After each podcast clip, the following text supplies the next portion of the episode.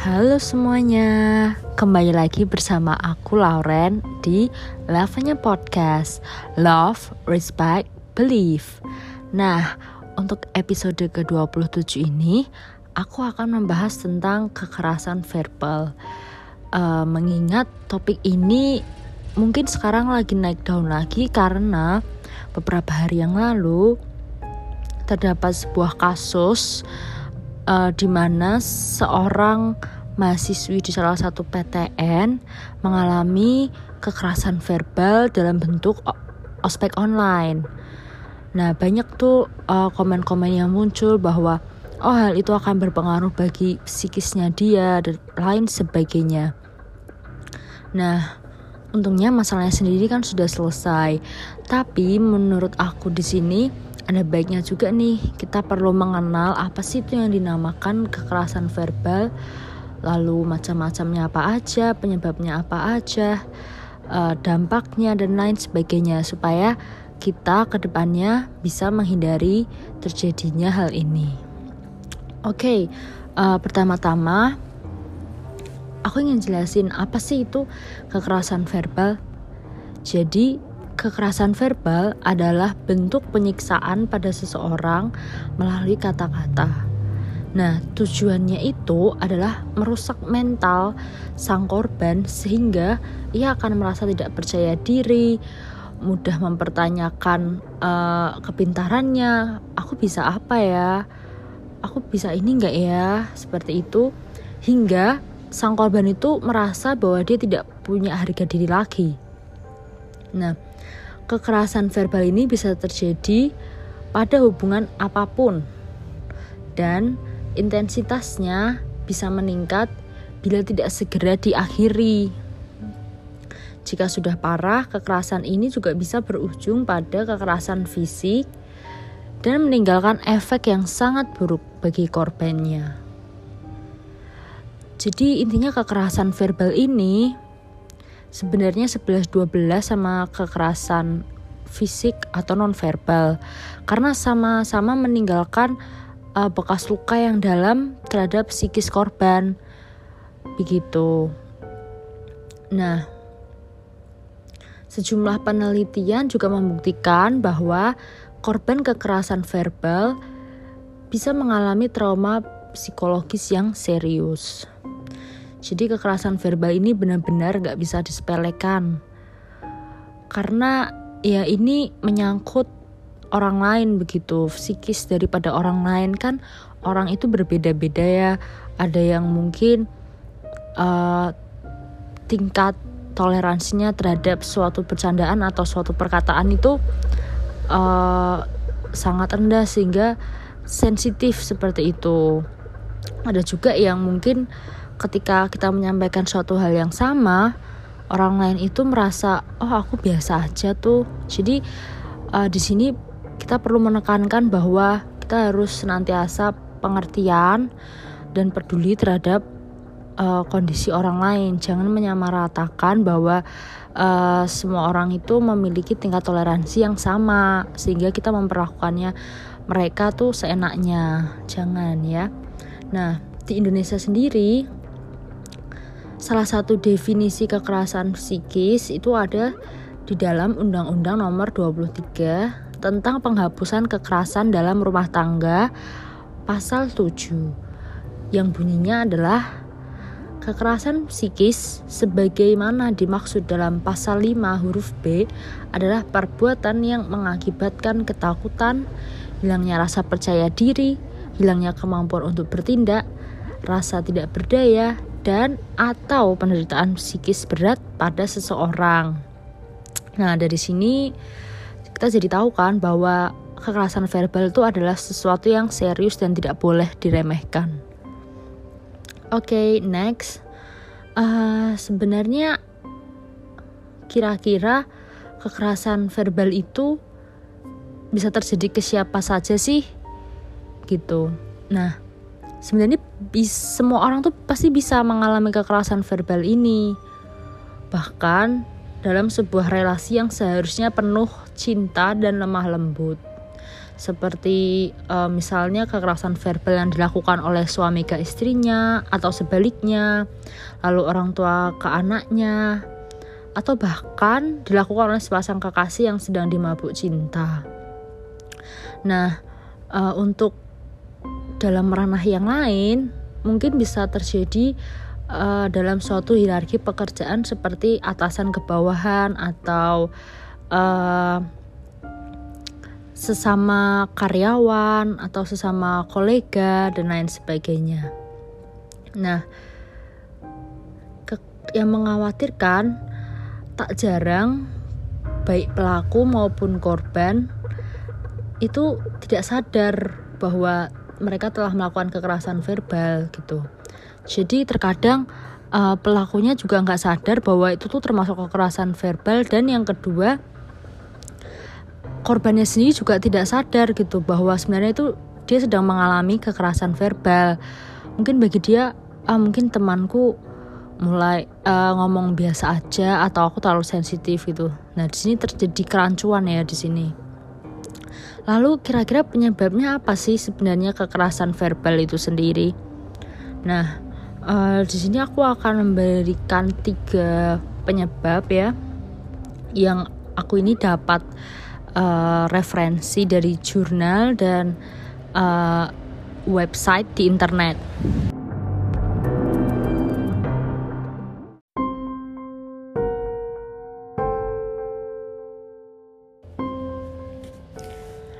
Nah, untuk penyebab pertama uh, yaitu adalah adanya perkembangan teknologi.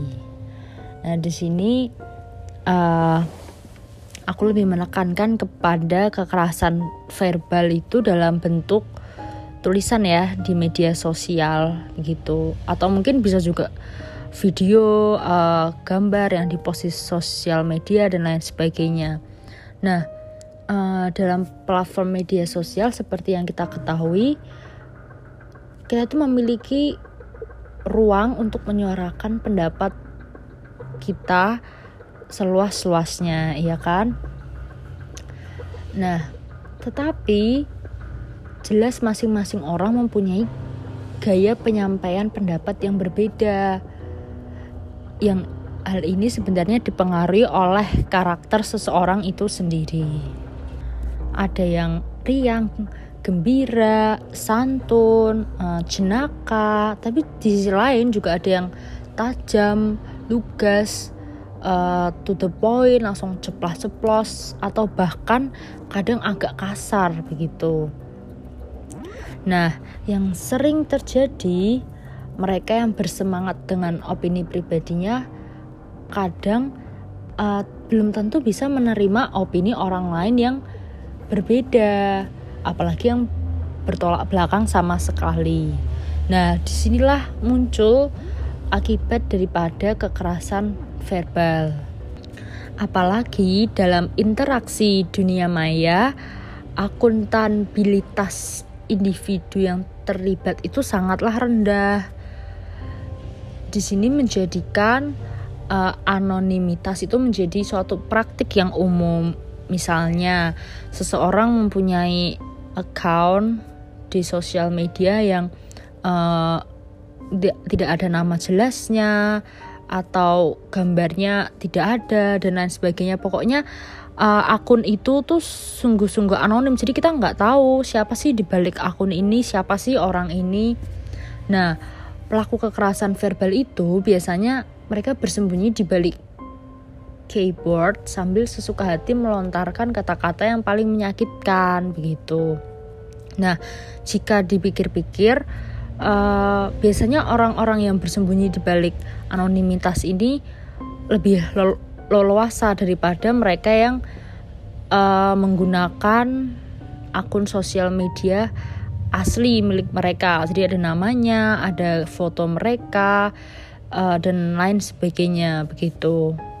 Di mana kita sendiri tahu kan di sosial media itu sebenarnya bebas gitu. Jadi kita nggak mesti tuh uh, pakai nama asli, uh, harus kasih foto kita dan lain sebagainya.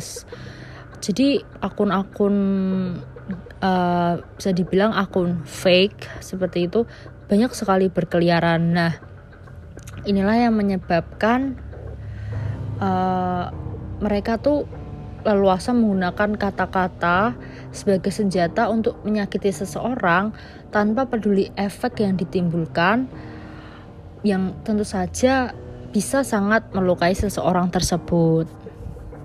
Next, uh, ada faktor intern atau internal ya, faktor dari dalam seseorang itu sendiri.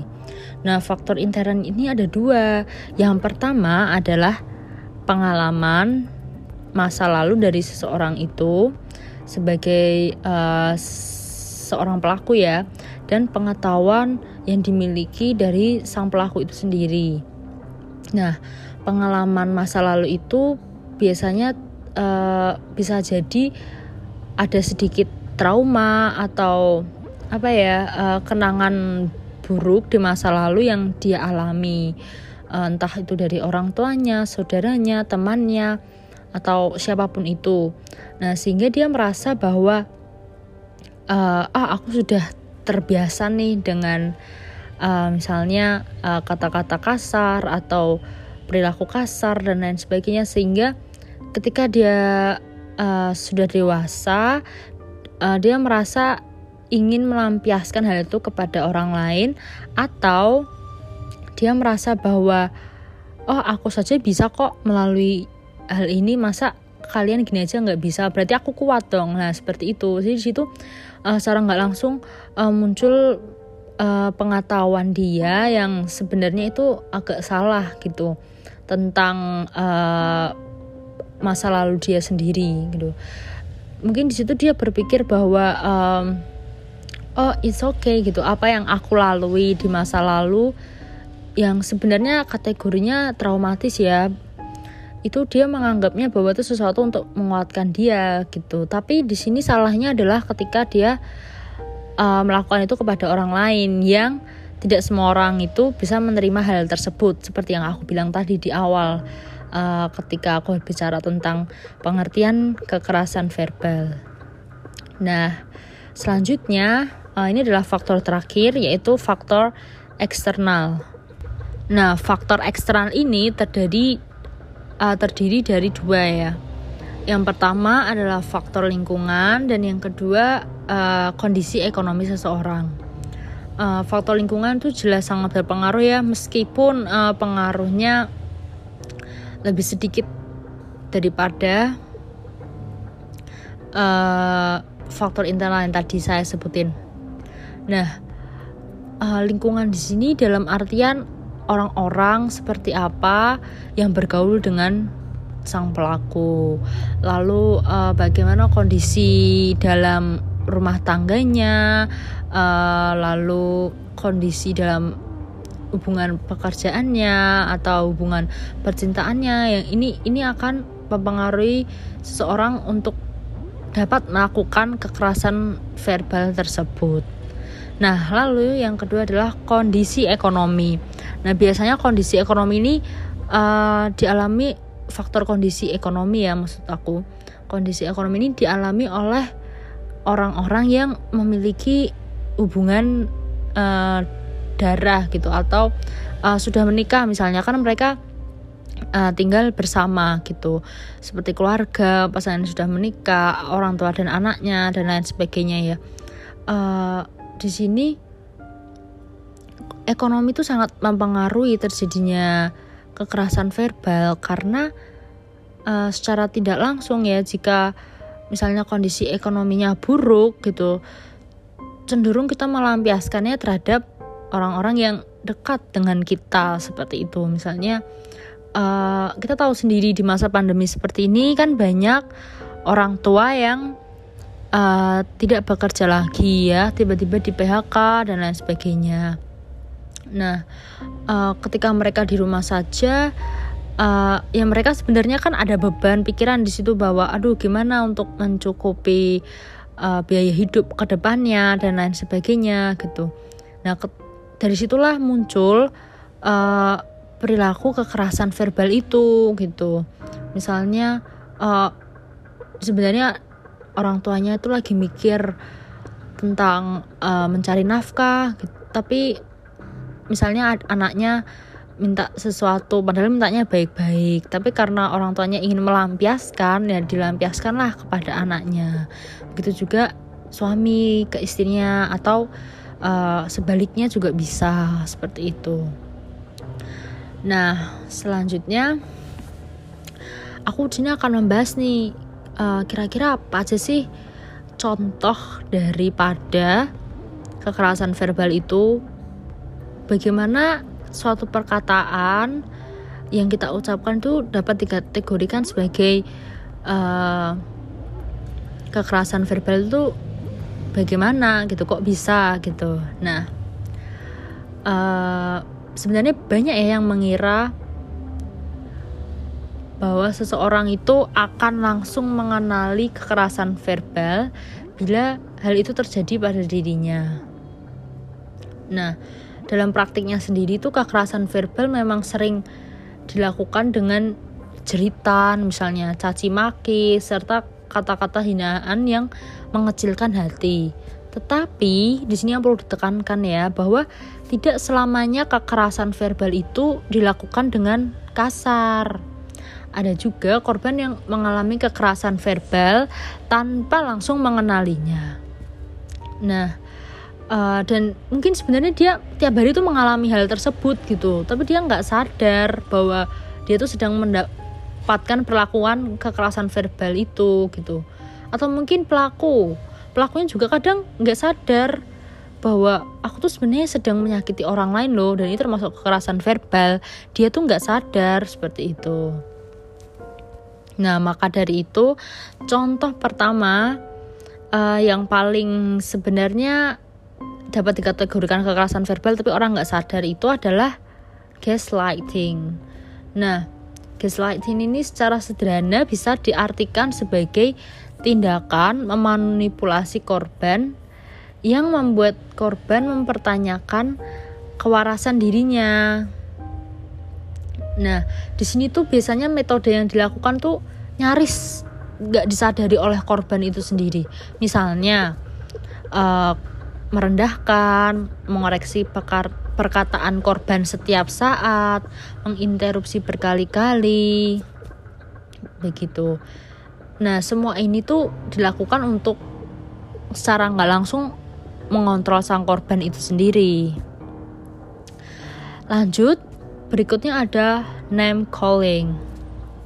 Nah, name calling ini merupakan nama panggilan yang bernada hinaan atau mengata-ngatai seseorang dengan mengganti namanya menjadi sebutan yang lain.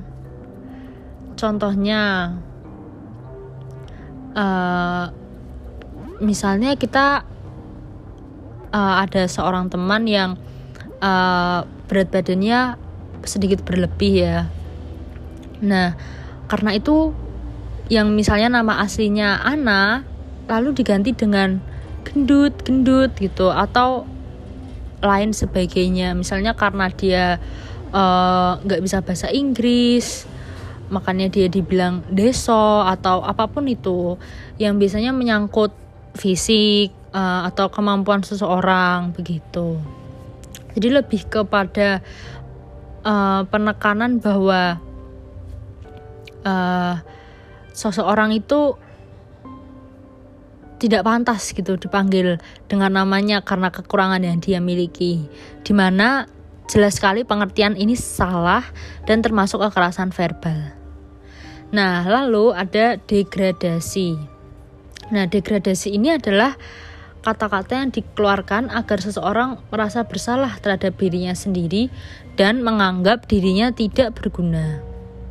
Contohnya kamu tuh gak akan bisa jadi apa-apa loh kalau bukan karena aku misalnya seperti itu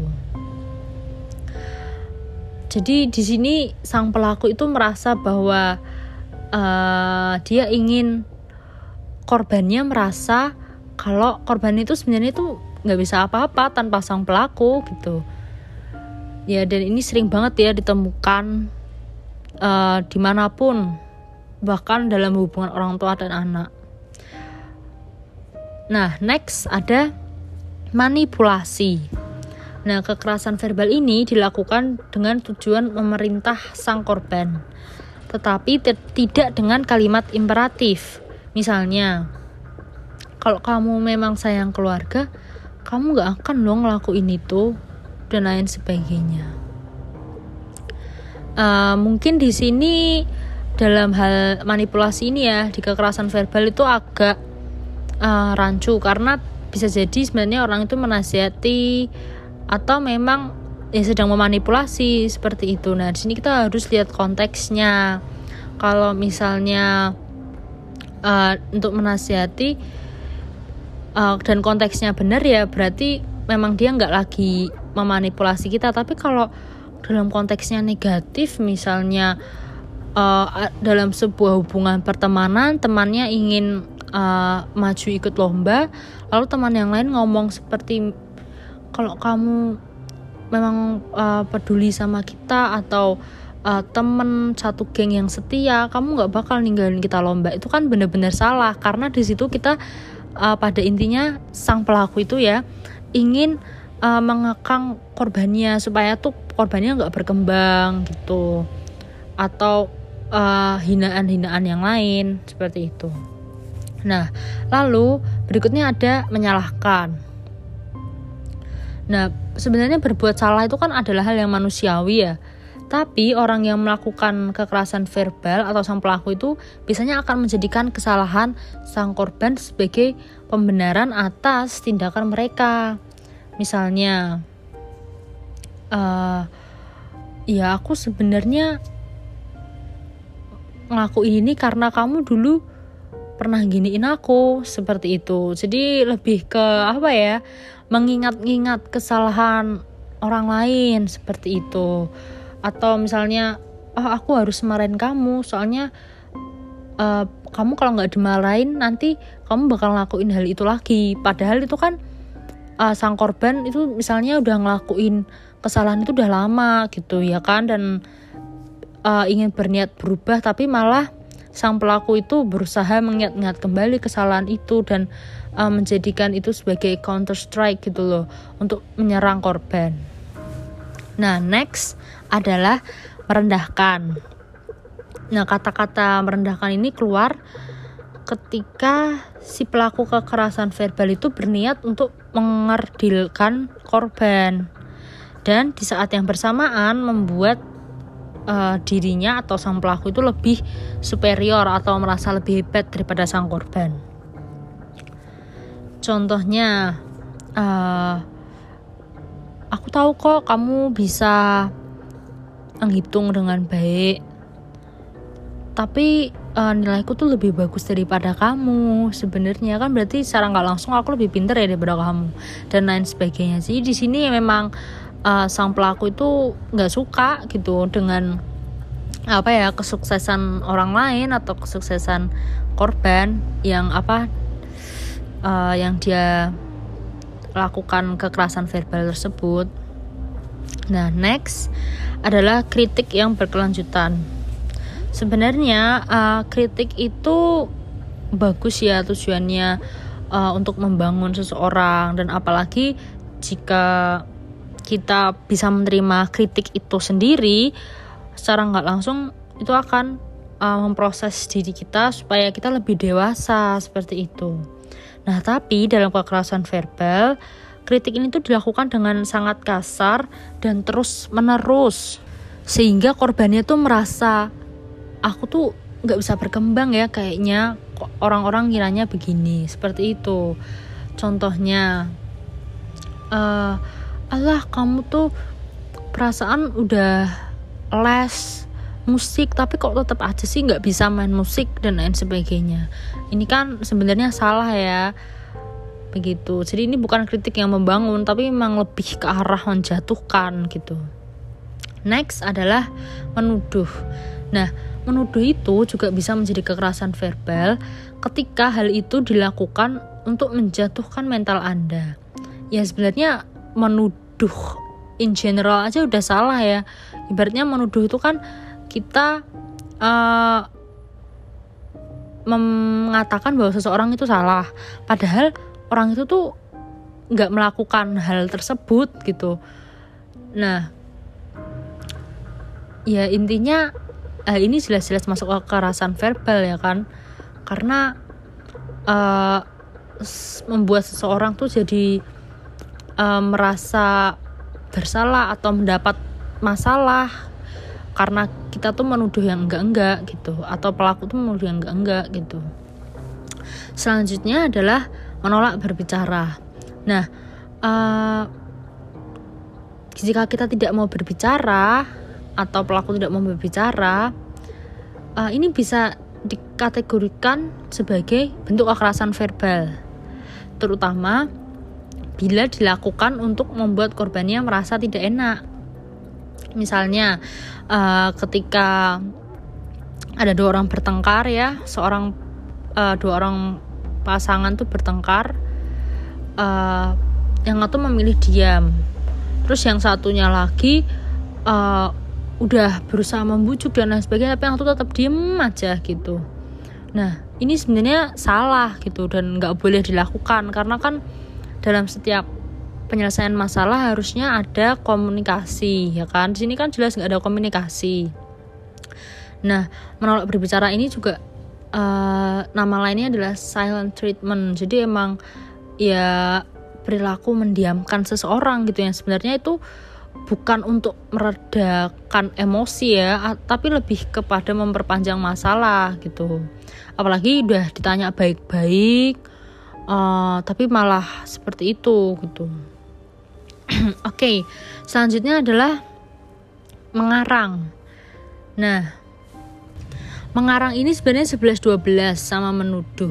Tetapi uh, mengarang ini lebih ke diri kita gitu. Jadi kalau tadi kan menuduh uh, seseorang atau pelaku itu menyalahi orang lain kan dengan mengarang cerita. Tapi kalau mengarang ini lebih ke pelaku itu mengarang cerita supaya si korbannya tuh percaya gitu dengan cerita yang dia buat padahal ceritanya itu jelas-jelas salah dan tujuannya itu sebenarnya supaya sang korban itu minta maaf atau nggak jadi marahin mereka padahal mereka salah atau supaya sang korban itu semakin tergantung sama mereka. Nah, contoh konkretnya seperti ketika ada seseorang yang ingin menagih janji ke pasangannya. Tetapi pasangannya itu malah berkata kita kan nggak pernah janji soal itu atau itu tuh bukan janji itu kan kita cuma kayak obrolan biasa. Pokoknya mengalihkan mengalihkan pembicaraan gitu jadinya kayak ngarang sendiri gitu. Atau ya juga pelaku itu juga bisa ngomong jangan suka ngarang deh itu cuma halusinasi kamu. Sehingga nanti sang korban secara nggak mau apa secara nggak langsung ya uh, itu akhirnya akan meminta maaf gitu. Di sini tuh sebenarnya sangat salah. Ya intinya hampir sama juga kayak manipulasi tadi. Next adalah perdebatan yang tidak berujung. Sebenarnya uh, dalam sebuah hubungan entah itu percintaan atau kekeluargaan atau uh, pertemanan atau pekerjaan itu kan berdebat sebenarnya itu hal yang sering ya. Uh, apalagi dengan berdebat itu sebenarnya kita akan mendapatkan bisa mendapatkan perspektif baru bisa lebih memahami satu sama lain uh, bisa lebih berkompromi gitu. Tetapi perdebatan yang tak berujung yang dilakukan berulang kali itu bisa jadi sebuah bentuk dari kekerasan verbal. Misalnya, jika uh, ada seorang wanita yang bekerja dan kondisi rumahnya itu tidak mungkin selalu rapi dan ketika ini terjadi berkali-kali uh, pasangan dari wanita itu akan selalu menyalahkan wanita itu dan meng akhirnya meng mengakibatkan debat yang tidak berujung. Nah, di sini kan dibutuhkan pengertian ya kan. E, misalnya tadi wanita itu kan jelas-jelas bekerja dan mungkin tidak ada pembantu rumah tangga yang membantu di rumah. Jadi daripada uh, melakukan perdebatan yang sama berulang kali, alangkah lebih baiknya mencari solusi gitu. Gimana caranya supaya uh, hal ini tidak terjadi lagi? Ya misalnya dengan uh, menyewa PRT atau misalnya sang suami harus lebih pengertian begitu sehingga tidak mengungkit-ungkit masalah itu lagi. Oke, okay, next adalah ancaman. Nah, sebenarnya ancaman ini bisa jadi awal mula terjadinya kekerasan fisik juga. Salah satunya ketika sang pelaku kekerasan ini mengeluarkan ada ancaman. Nah, ancaman ini sangat mudah dikenali karena sudah pasti memberi efek takut pada korban dan menuntut korban untuk patuh pada kata-kata pelaku. Contohnya, uh, kalau kamu nggak mau ngelakuin apa yang aku minta, jangan salahkan aku ya kalau kamu tiba-tiba uh, mengalami hal yang gak enak seperti itu. Kenapa ini bisa dikategorikan uh, satu level mendekati kekerasan fisik ya karena biasanya uh, ancamannya ini berujung pada kekerasan fisik begitu. Misalnya uh, nanti aku pukul nanti aku iniin kamu.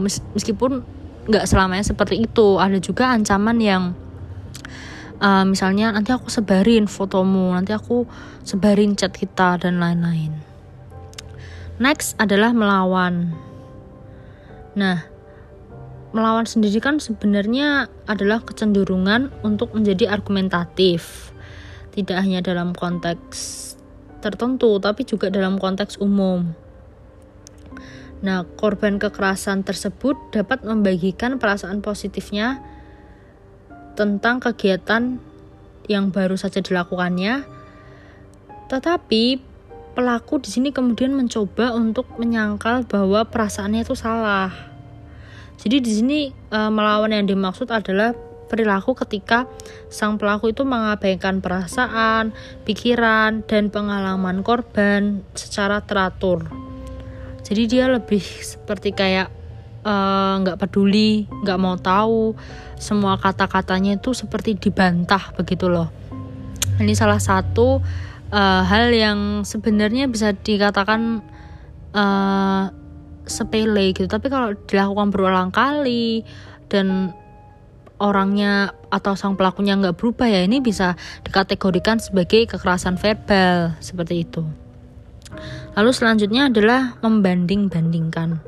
Nah membanding-bandingkan ini biasanya dilaku uh, lebih seringnya ya dilakukan oleh orang tua kepada anaknya misalnya banding-bandingin anak ketika sedang berkumpul dengan keluarga besar atau dengan orang tua dari eh, anak-anak yang lain seperti itu. Tapi bisa juga dilakukan oleh uh, misalnya seseorang dalam hubungan percintaan dan lain sebagainya banding-bandingin seperti itu. Nah, dan yang terakhir adalah uh, menjelek-jelekan di hadapan orang banyak atau keramaian di mana di sini konteksnya mempermalukan seseorang.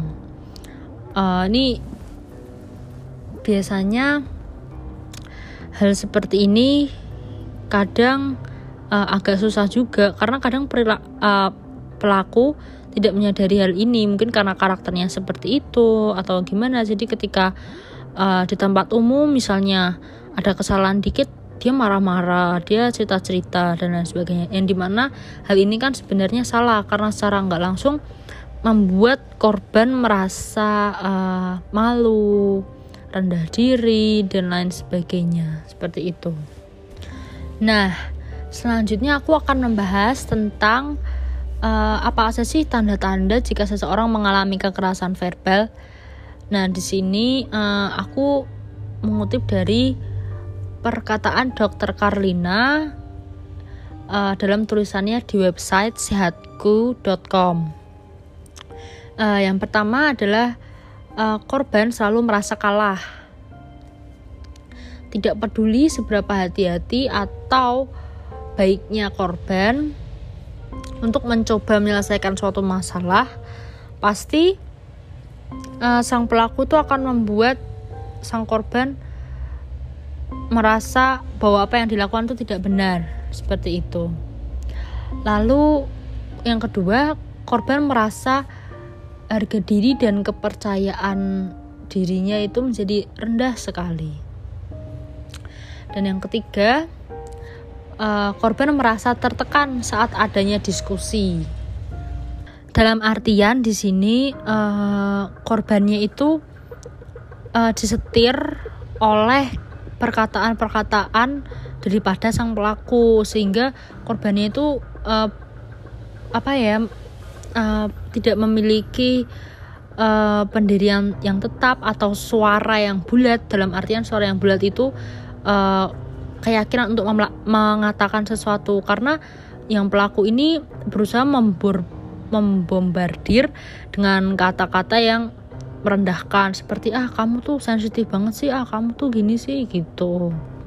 Nah selanjutnya sang korban sering menjadi beban lelucon sehingga itu membuat sang korban menjadi buruk. Lalu sang korban udah merasa takut dan malu. Dan yang terakhir uh, ketika pelecehan verbal itu meningkat menjadi pertengkaran fisik. Begitu. Nah, lalu kira-kira apa saja sih dampak dari kekerasan verbal ini? Di mana ya namanya aja juga kekerasan ya, kekerasan. Maka dari itu secara nggak langsung uh, dampak atau efeknya itu pasti negatif semua gitu. Nah, yang pertama uh, kekerasan verbal dapat membuat seseorang menjadi pribadi yang kepercayaan dirinya itu rendah. Uh, sehingga dia memiliki cara pandang terhadap dirinya, lingkungan dan dunia uh, itu buruk seperti itu. Lalu uh, biasanya sang korban itu akan memiliki sikap antisosial sehingga sang korban mulai melakukan tindakan yang menyimpang gitu. Lalu uh, prestasi yang menurun ini biasanya dialami oleh mereka yang masih duduk di bangku sekolah atau perkuliahan ya.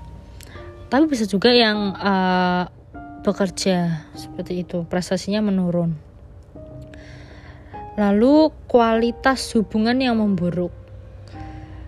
Di mana uh, hubungan itu tidak didasari pada cinta kasih lagi tetapi lebih kerasa takut karena mungkin terdapat ancaman-ancaman di situ dan lain sebagainya. Bisa juga ini dikatakan uh, toxic relationship. Lalu uh, jika mental seseorang sudah terluka parah, mereka bisa saja mengalami depresi hingga uh, post traumatic stress disorder atau PTSD yang akan menghancurkan kualitas kehidupan seseorang korban secara keseluruhan. Nah, PTSD atau gangguan stres pasca trauma ini adalah gangguan mental yang muncul setelah seseorang mengalami atau menyaksikan peristiwa yang tidak menyenangkan. Begitu. Uh, lalu seorang korban akan memiliki rasa waspada yang berlebihan. Nah, ini sebenarnya juga bisa menimbulkan uh, penyakit mental yang lain seperti contohnya panic attack ya dan lain sebagainya. Dan yang terakhir adalah kesulitan dalam membuat keputusan. Jadi dia nggak nggak punya apa ya, eh, nggak uh, punya pendirian yang teguh gitu. Karena selama ini dia mendapatkan uh, perlakuan yang tidak mengenakan. Sehingga dia merasa ah apa yang aku pikirkan atau aku lakukan itu tidak penting. Jadi aku bingung sendiri gitu aku mau ngapain mau memutuskan apa dalam hidupku ke depannya seperti itu. Nah, uh, di sini kita lihat kan bahwa dampaknya itu sungguh mengerikan, apalagi dalam uh, jangka panjang ya ke depannya.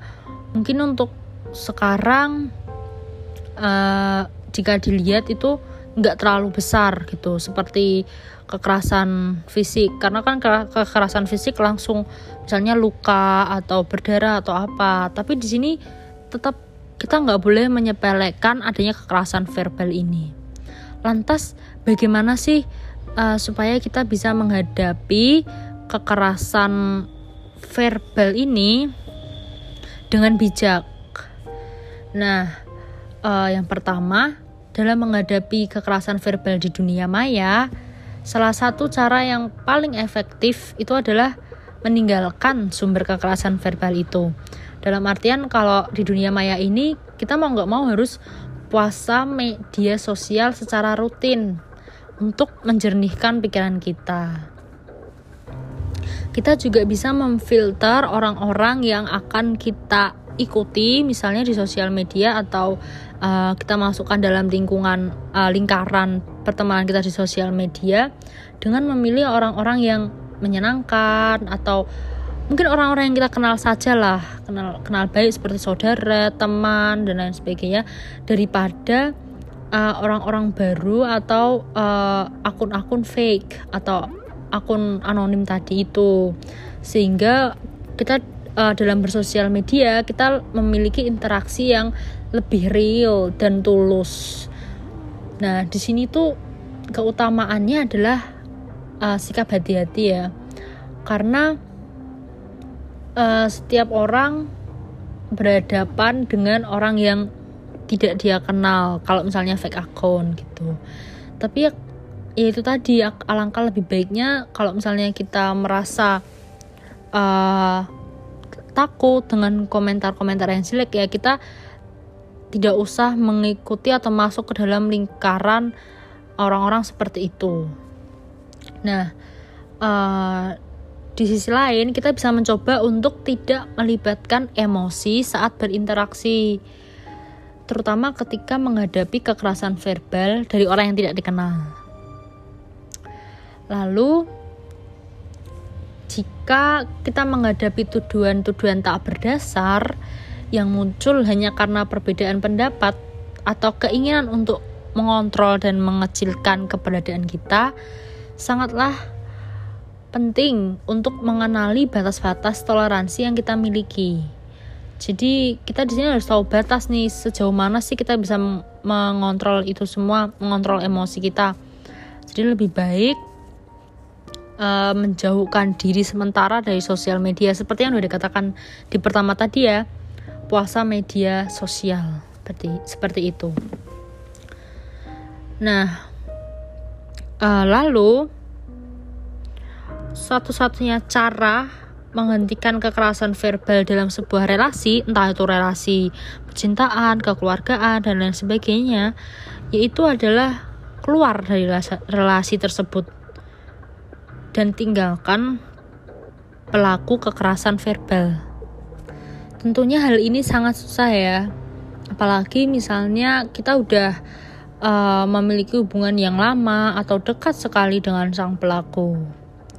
Nah, karenanya di sini uh, diharapkan bagi para korban untuk jangan ragu meminta bantuan baik dari orang-orang terdekat, tenaga ahli, atau pekerja sosial yang bergerak khusus membantu korban kekerasan.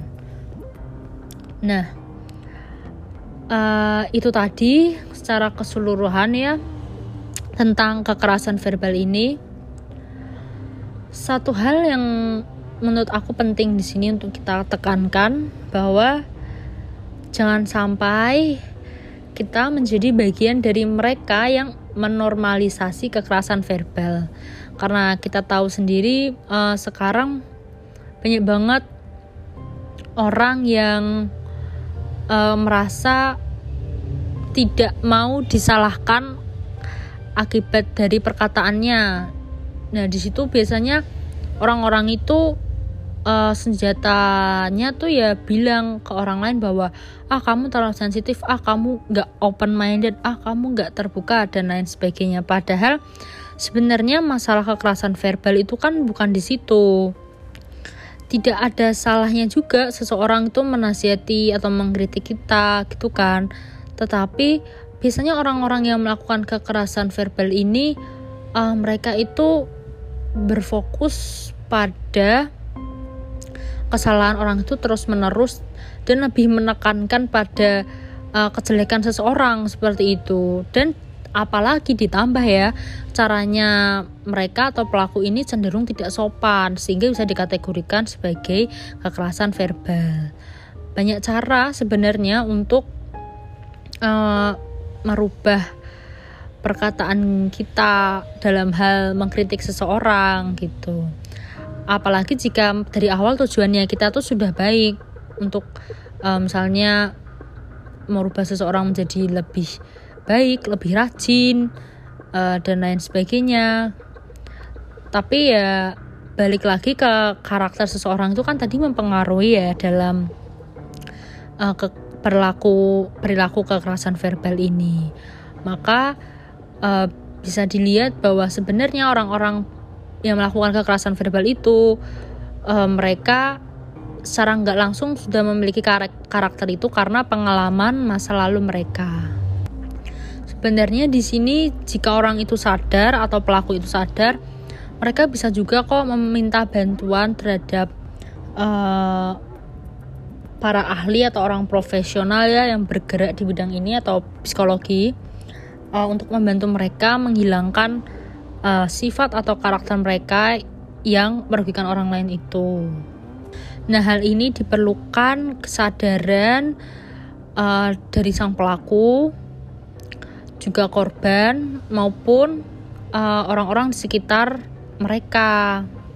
Dan tentu saja kerjasama antara satu sama lain untuk berupaya membangun hubungan yang sehat. Nah, uh, sepertinya aku udah ngomong ya tentang apa yang aku dapatkan dari jurnal ataupun website mengenai kekerasan verbal ini. Bagi kalian yang mau mengetahui lebih lanjut atau memberikan kritik dan saran atau mungkin uh, ingin tahu nih uh, referensinya itu aku dapat dari mana aja dan lain sebagainya, kalian bisa langsung email di uh, di lavanya.podcast@gmail.com atau DM di Instagram at lavanya.podcast. Di sini semoga pada podcast episode ini membantu kalian untuk mengetahui lebih dalam tentang kekerasan verbal itu sendiri. Dan semoga sekali lagi jangan sampai ada dari kita yang menorman, menormalisasi perilaku ini. Sekian dari aku Lauren. See you next time di Lavanya Podcast Love, Respect, Believe. Bye.